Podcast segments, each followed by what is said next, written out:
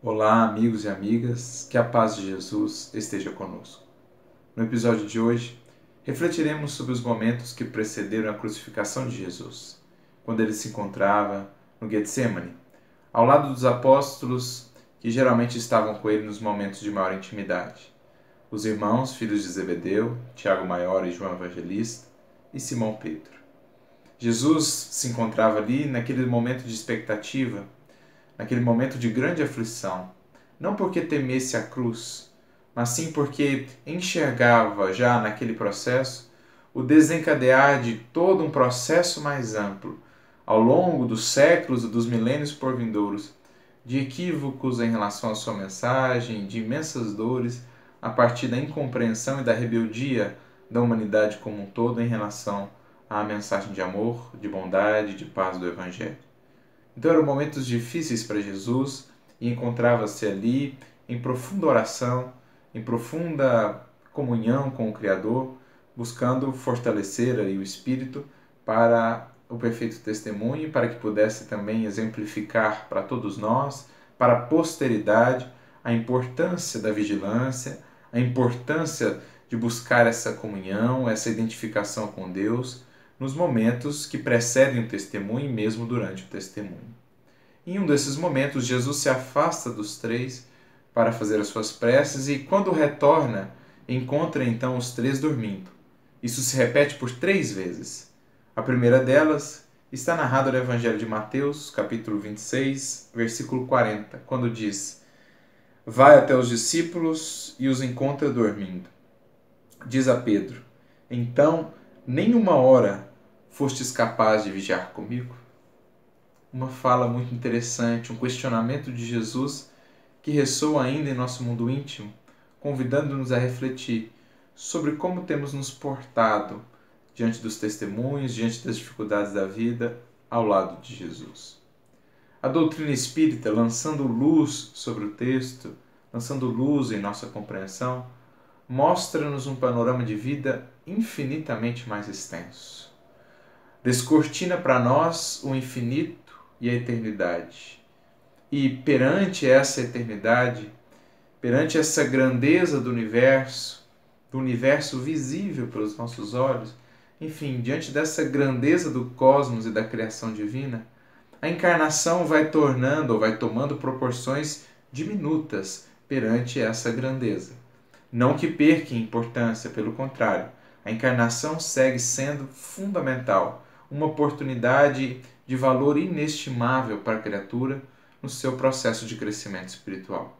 Mas em termos de tempo ou de duração, a encarnação humana vai se tornando algo bem diminuto.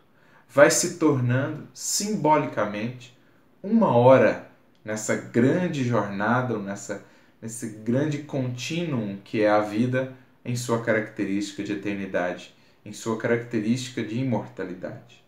Então, logo vamos percebendo que essa hora a que Jesus se refere, ela transcende aquela condição daquele momento, no seu, no seu encontro, na sua relação ali com os três apóstolos. Ela repercute em patamares maiores de compreensão e vai alcançar a hora da nossa encarnação, isto é, desse breve período de tempo que nós recebemos na matéria física, em que somos convidados pela vida e pelo Mestre a vigiar com Ele. Quando no mundo espiritual, a grande maioria de nós que já nos dissemos ou nos propomos ser discípulos de Jesus, já entendia, pelo menos vagamente, ou pelo menos com um certo nível de compreensão, a necessidade de dedicarmos a próxima encarnação, dedicarmos a experiência na matéria física ao trabalho com Jesus, à renovação com o Mestre, é, a atenção e ao despertamento do nosso espírito em direção a planos e patamares cada vez maiores de vida e de espiritualidade. Então, quase todos nós que hoje estamos buscando seguir ao Mestre já reconhecemos a necessidade de, durante a encarnação, estarmos muito bem atentos quanto ao programa de Jesus ao nosso respeito, quanto às realizações com as quais havíamos nos comprometido quando nos encarnássemos, quando estivéssemos aqui novamente. Então vínhamos para a matéria, vínhamos para a encarnação com um certo nível de despertamento.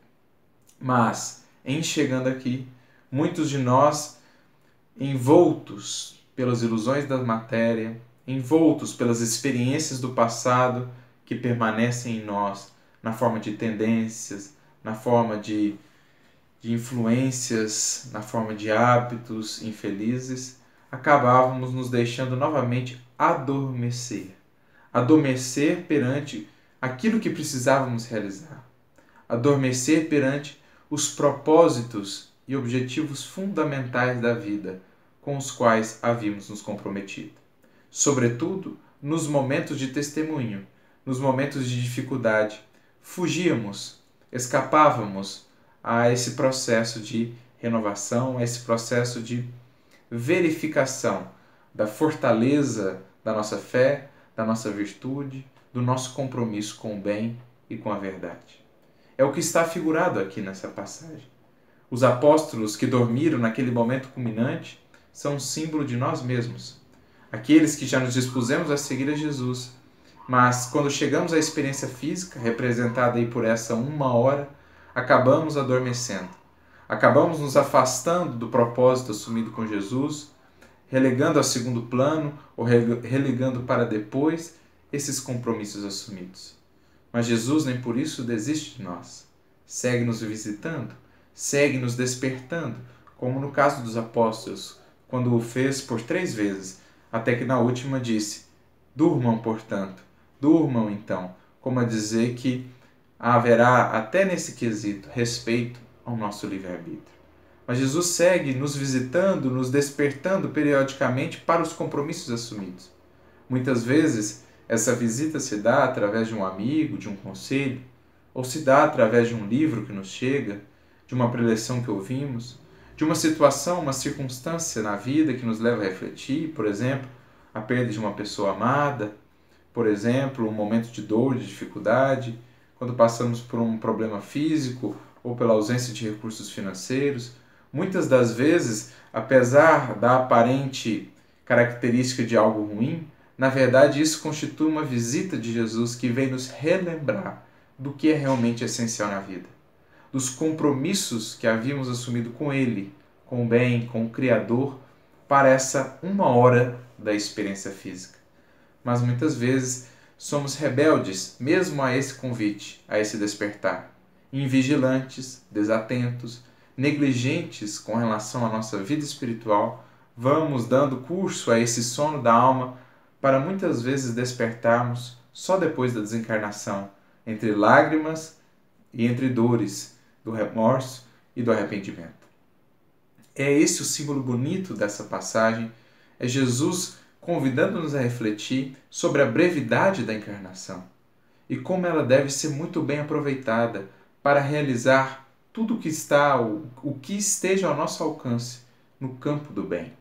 Aproveitar cada minuto, cada dia, cada oportunidade em todas as nossas esferas de ação para trabalhar com Jesus, aplicando em tudo o amor, a bondade, a humildade que serão justamente os recursos que nos darão fortaleza para resistir ao testemunho. É justamente estar nesse movimento da vida, da ação, que não, que não nos deixa cair na estagnação e, em consequência, no sono da alma.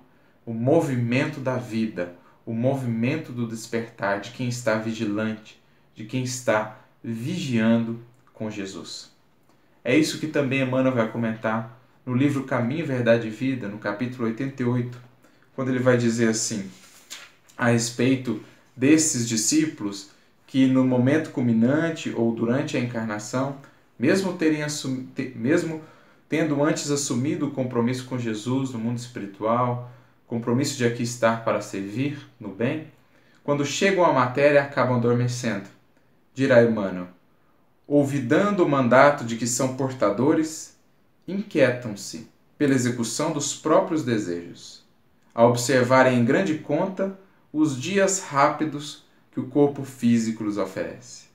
Ou seja, chegando aqui, ficamos muito presos às experiências transitórias da matéria e esquecemos da brevidade, da efemeridade, de tudo que de todas as conquistas que dizem respeito apenas à matéria, apenas ao mundo e nos esquecemos da necessidade, do dever de atentar para as conquistas que dizem respeito à eternidade.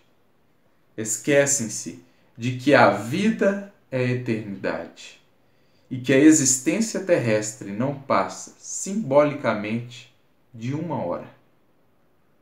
Em vista disso, ao despertarem na realidade espiritual, os obreiros distraídos choram sob o látego da consciência e anseiam pelo reencontro da paz do Salvador.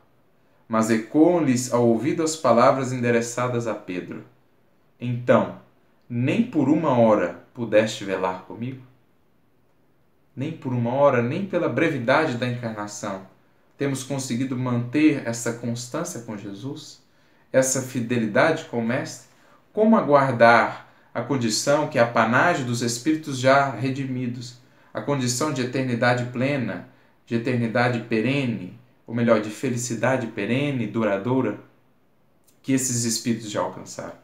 Se nem no pouco temos sido fiéis, como esperar o desejar ainda muito, de maneira precipitada? É preciso que aprendamos, portanto, a ser fiéis com Jesus, atentos, compromissados com Ele nas menores coisas do dia a dia, para que então possamos almejar a união mais plena, a identificação mais profunda com Jesus, que é justamente a frase com a qual Emmanuel vai encerrar essa sua reflexão. Em verdade, se ainda não podemos permanecer com Cristo ao menos uma hora, como pretendemos a divina união para a eternidade?